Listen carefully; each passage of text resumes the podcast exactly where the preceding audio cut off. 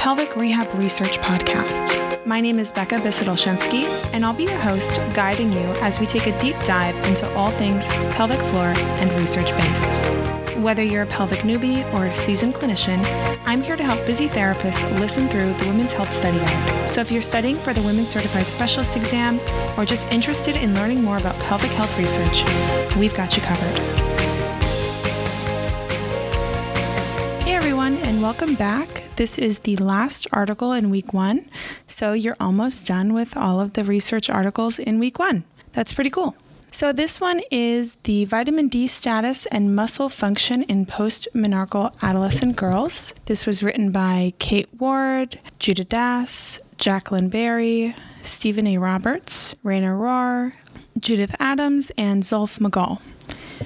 So this study took place in the UK as there was a resurgence of vitamin D deficiency amongst infants, toddlers, and adolescents. They were specifically looking at 25 hydroxyvitamin D levels. Extremely low levels of 25 hydroxyvitamin D can cause nonspecific limb pain, lower limb and pelvic deformities, tetany, and convulsions. If you're not familiar, tetany is a condition with intermittent muscular spasms, which is caused by a malfunction of the parathyroid gland and is a consequent deficiency of calcium as well. So another side effect of low vitamin D levels is myopathy, which is what this article focused on. Vitamin D deficiency-related myopathy is primarily in proximal muscles, and it would make sense that children with low levels of vitamin D with myopathy would be less inclined to participate in things like sports and exercise-related activities. The researchers were interested in seeing how chronic vitamin D deficiency may affect skeletal development and optimal muscle action. The research used jumping mechanography, which I'm going to call JM from here on out for both your sake and mine.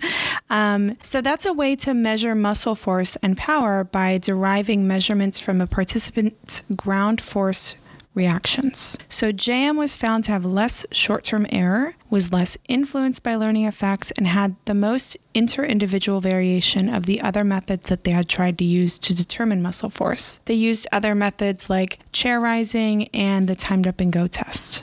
So the study chose to use JM to determine effects of vitamin D status reflected by the 25 hydroxyvitamin D serum. So that's the serum that they choose to use to look at vitamin D, but realize there's a bunch of different types of vitamin D. They just chose to look at that one. They also looked into serum PTH, as vitamin D deficiency can lead to secondary hyperparathyroidism, as I mentioned a little bit earlier before regarding tetany and the adrenal impact on the parathyroid gland. Their hypothesis was that the baseline serum of 25 hydroxyvitamin D would be positively related to muscle power and force measured by JM, as well as that PTH concentration that would be negatively related to muscle power and force. So we're going to think high vitamin D levels, low PTH would equal high muscle force and power, and then vice versa. Participants were all school-aged girls from ages 12 to 14. Inclusion criteria included post-menarche, no deformities related to jumping, and no chronic childhood conditions. This high school was chosen specifically as there was a high level of non-symptomatic vitamin D deficiency within the school system, which was more than 70%. And I just want to highlight that this was in the UK. And it's really cloudy in the UK. So I actually was like secretly wondering if it's weather dependent, but that's not a part of this article. So I always love learning more about the participants. So here's some more details about them. There was 99 girls, and of those 99 girls, 68% were South Asian origin, 12% were British Black, and 20% were white and Caucasian. So what we know about these girls is that none of the girls selected had any signs or symptoms of low vitamin D deficiency, but their school district had that high level of 70% experiencing the low levels of vitamin D deficiency without any symptoms. So the mean age was 13 and a half. The mean height was 5'1" with a standard deviation of 6.42. The average weight was 126 pounds with a standard deviation of 11.7. And the BMI was 23. If you're like me and you haven't memorized a British BMI scale, 23 is the high end of normal, and the normal range is between 18.5 and 25. So jam, that's peak jump power, jump height, and velocity that were being measured using a force platform. So the participants performed 3 maximum jumps. Their arms were moving freely, they used 2 feet, and they were instructed to jump as high as possible. They had 60 seconds to kind of rest between each jump. Then the participants were also asked to perform a single leg jump, where they were instructed to hop as fast and as hard as possible, landing only on the forefoot using their dominant leg. They performed 3 sets of the single leg jump, and the one with the highest force was selected. So they took the girls' non-fasting blood samples at the same time as the jumping test, and they were looking at those previously stated vitamin D serum and the PTH levels. The researchers took into consideration that body weight is going to affect jumping parameters as it affects the mass that is being moved. So they utilized simple normalization, and the data was adjusted by adding a weight function to the regression model. So what did they find with the vitamin D levels and the PTH levels? They found that vitamin D levels had a positive relationship with velocity, jump height, power, and force after the corrections for weight.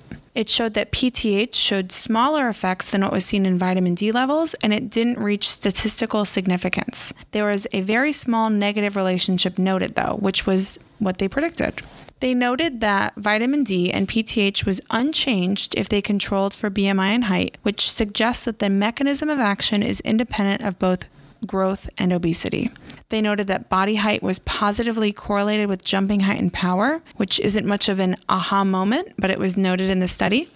Some further discussion and key points of the article that I think are important. This data determined that in a group of asymptomatic postmenarchal adolescents, vitamin D was positively related to muscle power, force, velocity, jump height, and PTH had a lesser effect.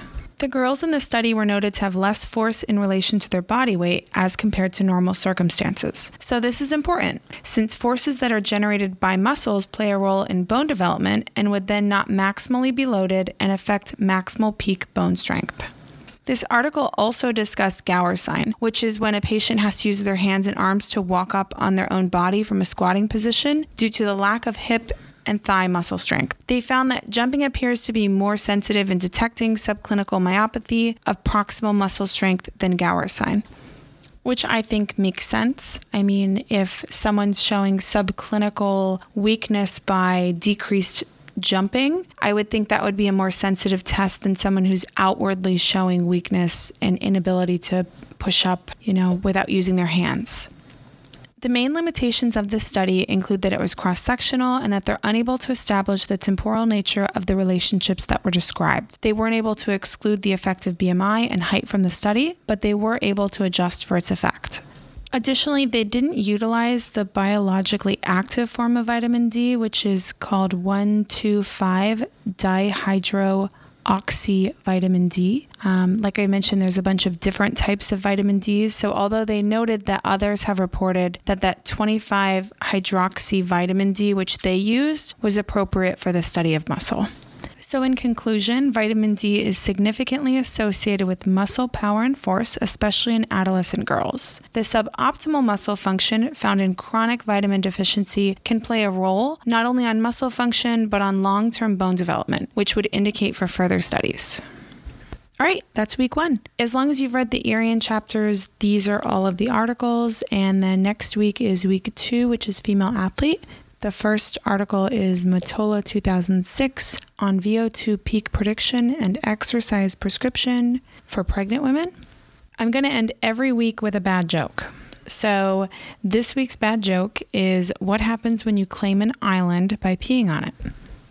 Urination. Because what's pelvic PT without bad jokes, right?